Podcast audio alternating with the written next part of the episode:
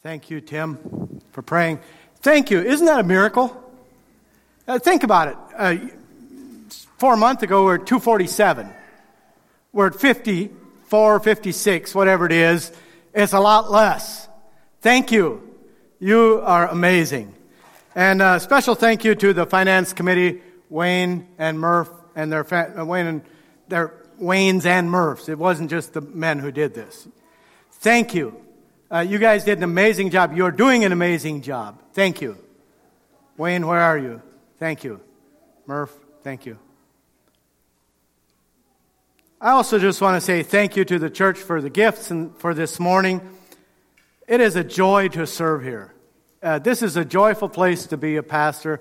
And I, one of the problems with being a pastor is I like you. I, yeah, that, that sounds bad. Um, that, I, I sometimes hear pastors talking, they talk about their congregations almost as if they didn't like them. And I'm like, whoa, come on. I like these people that I'm called to serve with. And I think it's a special joy. Uh, this is a special year for me, for Narita and I. Uh, in, in two and a half weeks, it'll be 25 years that we are licensed ordained. Uh, I, I, checked the, the date. I was first licensed, and then uh, 19 years ago, we were ordained. And uh, that's longer than some of you have lived, but uh, it has been a joy. Uh, initially, I was called to preach, and then I was called to a home charge in 2002, uh, November of 2002, 19, nearly 19 years ago, uh, in, in Martinsburg. But so I have seen uh, my share of fellow preachers and one of the joys that I have had as a pastor is I've always had this kind of strong sense of, of people supporting, people I'm working with supporting, a, a good support team. And I really appreciate Chris. Uh, Chris is a, I, I don't view myself as a lead pastor. I think I'm, I, I lead among equals. That's why I, I love that term, lead among equals. And it has been a joy to work with Chris. His gifting, the strong, the strength he brings to me. Uh, and then also, just as I think about, reflect on our elders who have, who have helped lead through this the last couple years here. Brent, uh, Brent is an amazing person. Brent is solid, and when you need something from Brent, he's there. And administratively, he has been really good. And thank you, Brent. I think he's out back uh, cleaning tables. And Tim, you know, we don't come one Sunday morning and there's no one here to lead worship. Thank you, Tim. You have been a, a, constant, solid. Thank you. It's a joy to work with you, and it's a joy just to be together and to see who God calls together here at Providence as we, as God calls us together here. Thank you for that.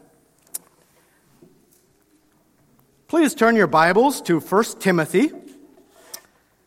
Uh, last few Sundays, we've been on a series thinking about our upcoming ordination, and we want to talk more about that Wednesday night, the processes, and things like that. But uh, I, I, just uh, we've, we've we've heard about character and qualities that make a good pastor or a pastoral team, even.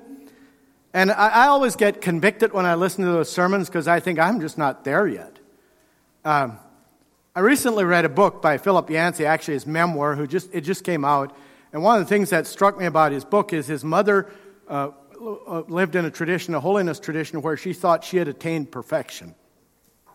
And the world around them thought that she was pretty close, but her boys didn't, because her boys lived with her. And probably the strongest support person that I've had in the last 25 years has been Narita. She has made my ministry as a, as a pastor possible. And I'm not trying to uh, I, am saying that because that is the reality of it. Uh, we were once in a discussion with somebody about uh, the evils of some form of sin, and this, this lady said, I'm so apprehensive, you know, then our people will start staying out late and, and coming home late uh, if, they're, if they get caught up in this evil. And I thought, well, that she should be a pastor's wife to understand what it means for people. Narita's often sat at home while I've been gone and waited on me. Uh, I wasn't at the saloon, I was at a preacher's meeting. Um, so you've been very, thank you. You've made my ministry possible. Thank you. And as we think about uh, adding to the pastoral team, it's a joy, but I, I want to talk this morning about the call. And I, this is a hard thing to talk about in a church because of our selection process that we use and will use here, where we select from within. And yet at the same time, we need to talk about it. I, I want, I invite you to follow along in 1 Timothy chapter 1. I'd like to read uh, verse 12, and then I, we're, we're also going to go to, to 2 Corinthians in a bit. But uh, 1 Timothy 1, and I really want you to follow along in the scripture to see what it actually says. 1 Timothy 1, verse 12. I thank him this is Paul writing, by the way. He's writing to a young preacher named Timothy. Um, and he's writing, he says, I thank him who has given me strength, Christ Jesus our Lord, because he judged me faithful, appointing me to his service. Notice what it says appointing me to his service. Though formerly I was a blasphemer, a persecutor, and an insolent opponent, but I received mercy because I had acted ignorantly in unbelief. And the grace of our Lord overflowed for me with the faith and love that are in Christ Jesus. The saying is trustworthy and deserving of full acceptance that Christ Jesus came into the world to save sinners, of whom I have, of whom I am the foremost. But I receive mercy for this reason, that in me, as the foremost, Jesus Christ might display his perfect patience as an example to those who were to believe in, in him for eternal life to the King of ages, immortal, invisible, the only God, be honor and glory forever and ever. Amen. Now, you notice what Paul does here. He says, I, I thank God who has given me the strength to operate as a, as a pastor, as a, as a leader. He said, It is, Jesus judged me faithful and he appointed me. And I, I, was, I was reading through that in, in preparation a couple weeks ago for this sermon, and I thought, wonder what that means, that word appoint. Does it mean called? And in some translations, it's called. Because he called me to his service. And I thought, I wonder what that word means. And I, I, found this really fascinating. This word is only, the Greek word is only used twice in the New Testament. Now, the word called or appointed is used multiple times, a hundred plus times in our English Testament, but only twice is this Greek word used. The other time it's used is in, in uh, 2 Corinthians. Turn there if you wish. 2 Corinthians chapter 8. 2 Corinthians chapter 8. Again, this is Paul writing. In verse 16, it says this But thanks be to God who put into the heart of Titus the same earnest care I have for you. For he not only accepted our appeal, but him being himself very earnest, he is going to you of his own accord. With him, verse 18, with him we are sending the brother who is famous among all the churches for his preaching of the gospel. And not only that, but he has been appointed by the churches. Notice that. He has been appointed by the churches to travel with us as we carry out this act of grace that is being ministered by us. Now, Paul doesn't uh, identify who the man was, but he said, This man is appointed. And interestingly enough, these two words the, the, two times this word is uh, used appointed. It means to, to, uh, to stretch out the hand, to take a vote, uh, to, to constitute by voting. So the churches chose, in, in both cases, the, Paul was chosen by the church, and the, the other brother who he doesn't name, the famous brother for his preaching, he doesn't name him. He said he was called, he was voted on by the church for this place. And I found that really fascinating. The, the word literally means to constitute by vote. So it means the vote was taken and that's who it was. That is not the word that is used uh, the other times that appointed is used in the New Testament. The other times uh, that the word often means laid or put. So they laid him in the tomb. They appointed him into the tomb. Oftentimes the word is, is they, put him into the tomb. So they put him into place. In this case, it's very specific that the church chose somebody to fill this space. And when you think about that, we, what we're do, preparing to do as a church is not much different. Interestingly enough, whenever it happens in the New Testament, prayer and fasting is mentioned. So that's the call to the church. But I want to just back up a little bit and talk a little bit about calling. And this is a, t- a, a tough subject because oftentimes in our circles, people feel a sense of call and don't know what to do with it. Because you can't very well get up one Sunday morning church and say, I feel a call to the ministry. Now you can.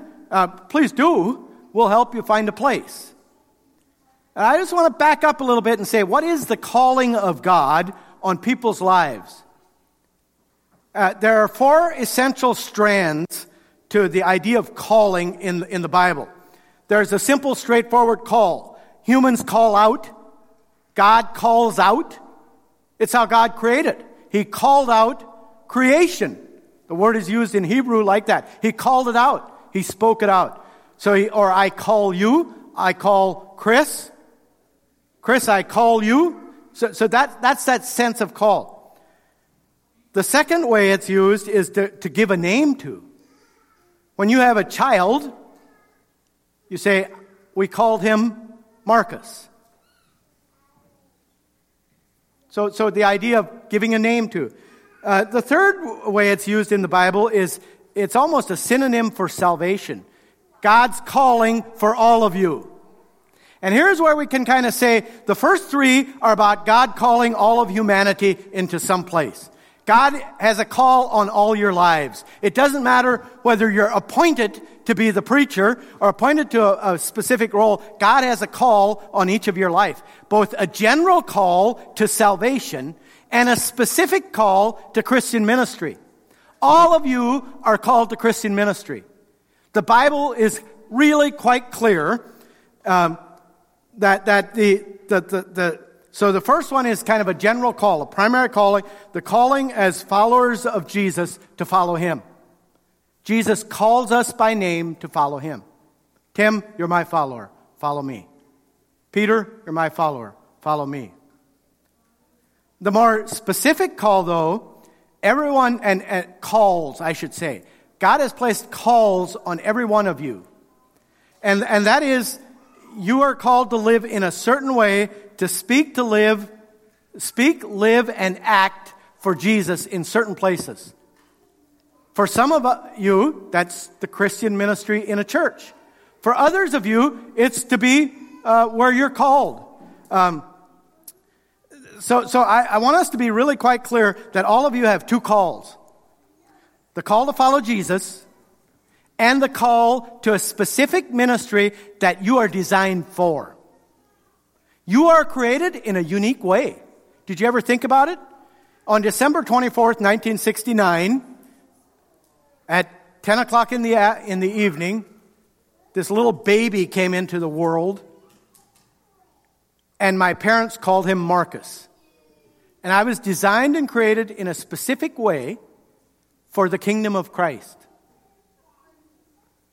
As are you.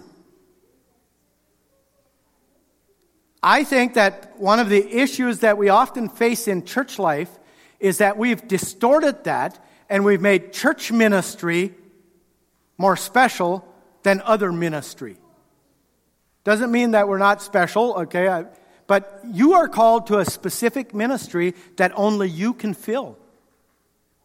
If you believe in creation, and if you believe in God's design on your life, and the fact that you are uniquely and specifically created for something, you have to believe that because there is only one of you.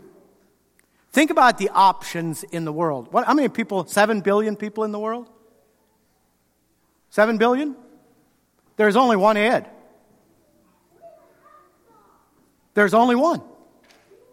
He is made in a specific way for this time period on earth and this space in the world to fulfill something that only he can do.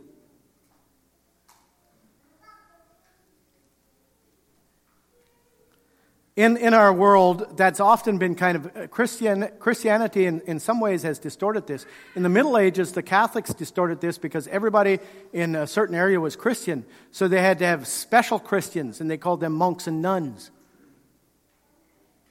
So there's, there's two layers of Christianity in their world there's the very special Christians, who are monks and nuns, and then there's the average Christian. And in some ways, our world, our Christian world, distorts that when we talk about full time Christian service. Do you know, can I just tell you something very freeing? You are all called to full time Christian service. It's about where you serve that is unique to you. Urban, I happen to know that you are called to full time Christian service in the small engine business. That's where you are. There's a specific call on you for where you are. That might be mothering, being a mother, a wife. But it could be it's much more. And you need to pray and, and, and think about what God is calling you. You know, Jesus was a carpenter, his apostles were fishermen, Paul was a tent maker. They all had this place in life where they functioned. A few are called to work in the church. So, so I, I, I wanted to talk about that because when we call a pastor here, there's, a, there is always the risk that some of you who have a sense of call in your life to ministry will feel rejected. Please don't. There is a place for you in the kingdom. That is the freeing thing. The kingdom is big enough for all of us.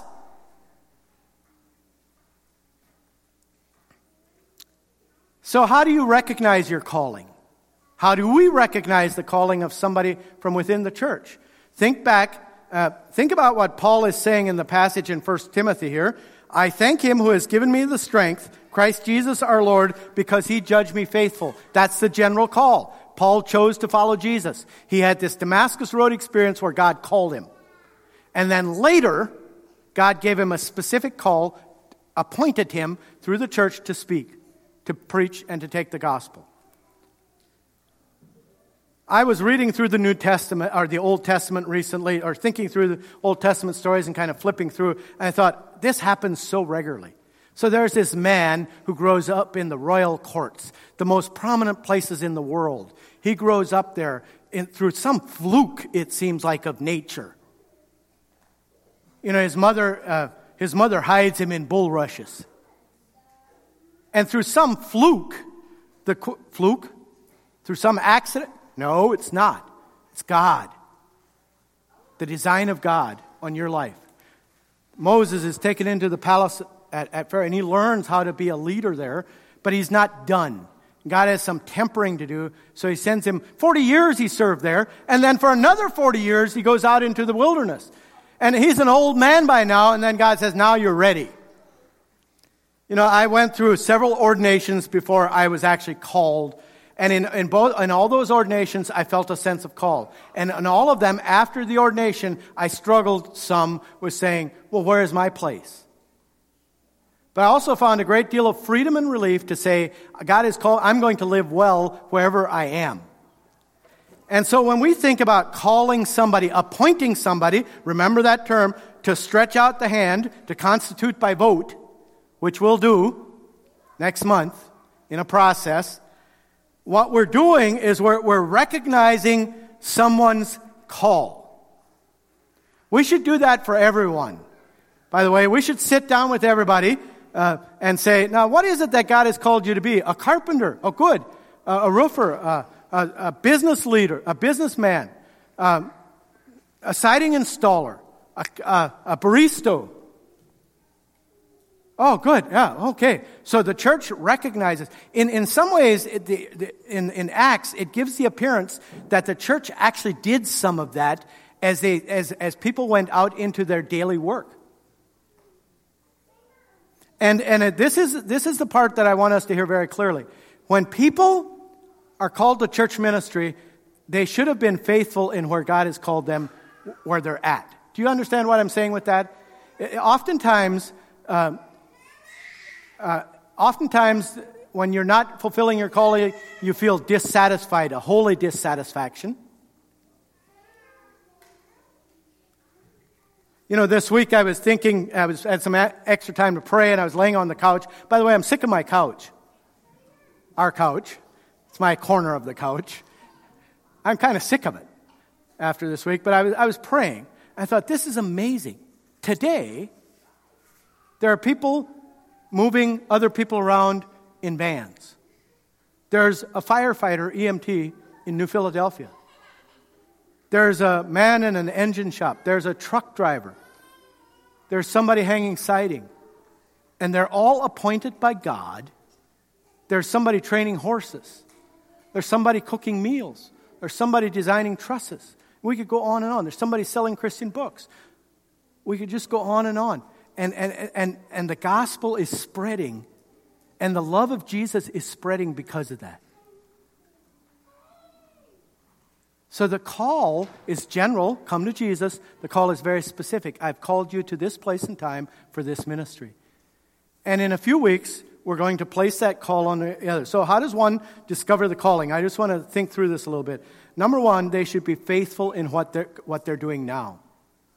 There needs to be faithfulness. I was thinking about character in a person. Um, and, and by the way, in the, uh, as a young man who felt a, a passion and a burning desire to preach. Uh, I, I preached my first sermon at 18 years old, 19 years old, in northern Ontario to four people. I spent 20 hours preparing that sermon for four people. A couple years ago, I met one of those four people, and they still remembered the sermon. It scared me a little bit. I felt this burning passion to preach, to be involved in what I'm doing. I went through two ordinations where we weren't chosen.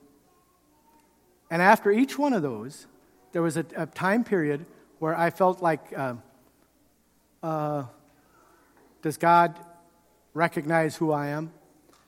And one of the things that, that helped me so much is that an older mentor who said, You just, what God has called you to now is to be faithful. And just the way you are. You'll get opportunity. Just be faithful.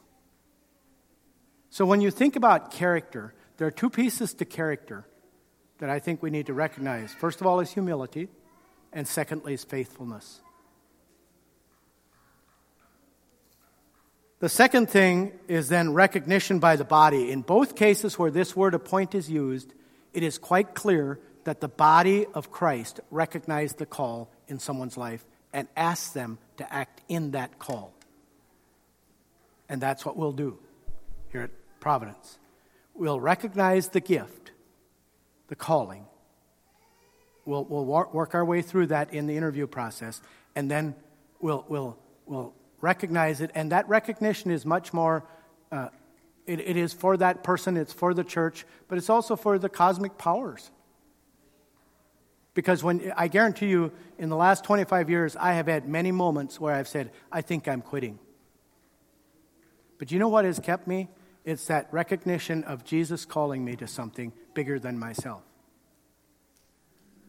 And then the third thing is this person needs to be somebody who is willing and, and eager to learn. With calling goes learning. I'm so intrigued by some of you, by you. I was thinking about who should I pick on. I could pick on many of you. I was thinking about Mike this week, uh, or uh, last week. I, I texting Mike, and uh, he said, I'm in Dayton taking classes. I'm like, Mike knows everything about EMT and firefighting. I think that there is, but he's taking classes. Why? Why? Are, so, Mike, what did you learn? I'm putting you on the spot, but what were the classes about? Okay. Vehicle extrication. How to get somebody out of a vehicle if there's been an accident or something. So Mike already knows how to run the jaws and stuff, but why? Okay, so, so Mike took those. Number one, it keeps him on edge with the newest technology, the newest ways, but it also takes him right back into his calling as an EMT. And so, a person who is called, whatever you're called to, you need to become the best that you can be in that calling. If God has called you to be a business leader, then you do everything you can to learn how to be a good business leader. If that means taking classes, if that means reading, if that means those kind of things, then you do that. If God is calling you to train horses, you learn horses inside out. You become the horse whisperer of Holmes County, which I think Marvin is. If God has called you to be a roofer, you, you learn the product, the techniques, because that is what actually creates testimony that this person is somebody powerful. And in the same way, in the kingdom of God, if you're called to, to be a pastor, you learn everything you can about how to be a good pastor and learn what your limitations are and your spaces. I've been uh, so blessed as I think through the Old Testament. I'm going to end with a story. This is a difficult time for the Jewish people. Uh, they have been forced to leave their homeland. The places they love, the places they've grown up, their home places have been destroyed and desecrated. At first, they're well liked, but then a spellbinding speaker begins to give speeches about the evils of the Jewish nation, of the Jewish world. The Jews are going to take over the world, he says. We need to get rid of the Jews. And they begin to feel this fear. They begin to be identified as Jews, and they begin to feel that fear. Any idea what I'm talking about? Isn't there, um, not too long ago, there was a, um, within the last hundred years, there was a world event that, where this happened? Man's name was Adolf Hitler. But long before that event, there was a man named Haman, who in the courts of the king had a lot of recognition, and he said, Look, these people are going to take over the land. We need to do something. These are the people of God, the nation that God has chosen. They set, sent out a law. They said, uh, the law said, destroy, kill, and cause to perish all Jews both young and old, little children and women, everyone. There's a day set when that was about to happen. One of the old wise Jewish leaders went to his niece, said, Esther, you're in a unique position. You're the queen.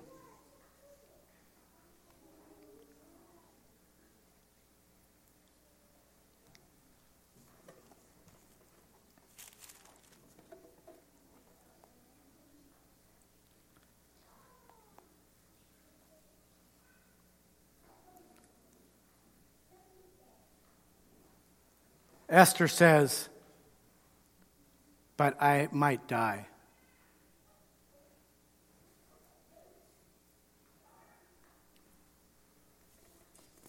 She was really in a unique position. Her, her life was actually had been ruined, but then she realized that she had this place. And all of a sudden, Esther realizes that she's part of something much bigger than being queen of Persia. She's, she's, she's, there's something much bigger going on here. And then, verse uh, in Esther chapter 4, and they told Mordecai what Esther had said. Esther said, But as for me, I have not been called to come into the king these 30 days. She hadn't been seeing the king, she hadn't seen her husband for 30 days. Uh, and uh, she said, I run the risk, if I go in unannounced, I run the risk of death. And Mordecai, in all his great wisdom, says, So, Esther, what are you going to do? He said, Don't think that just because you're in the queen, king's palace, you're going to escape. For if you keep silent at this time, relief and deliverance will come to the Jews, but it won't be through you. It'll come from another place, but you and your father's house will perish. And then he says these words And who knows whether you have not come to the kingdom for such a time as this? And when Esther hear the, hears those words, she said, Go gather God's people together and have them pray and fast. After three days of praying and fasting, I'm going to go into the king. And if I die, I die. But my people are more important than my life. Now, I can assure you that whoever God is calling isn't going to die. It'll be a joy. But I also want us to just to step back and say, what has God called us to? Each of us. What is God's calling on your life? And, and God has called you, who knows, but whether you have called, been called to the kingdom for such a time as this. Think about the fact that you are uniquely designed and created. That there is only one of you, and there is only one of you that has ever been in history. That is an amazing thing. There's only ever been one Chris Hostetler. There's only been one Isaac Hostetler. Think about it. In all of history, there's only been one of him. God has, God has created him for this moment. And in the same way that God created Esther to bring deliverance to, to her people. God is inviting each one of us to step into the call He's placed on our lives, whether that's in church ministry or a broader ministry, and say, Who knows but whether you're called to the kingdom for such a time as this? And then you say, Pray and fast, I will take my place. And if it means giving up myself, I will do so. Let's pray together. Lord, we have all these examples through Scripture of people constituted by the vote of the people, appointed. And who knows, and you know, that it is for such a time as this. And I pray that as we process our own calling, our, our calling as a believer to follow you, and our calling in the places that you've called us to be. I pray that you would put the burden, not the burden, put the delight in our soul to say, This is who I am, and I want to faithfully serve. And whomever God has called to the, to the pastorate in, as we prepare for an ordination, I pray that you would already bless them and help us to realize that that's, uh, that is not uh, any more special than being called to the exact things that God has called us to. It is unique, but God, you've called us each to a specific ministry to give back all, what, all that we've been given. And help us to understand all that we've been given. In Jesus' name, amen. Let's rise.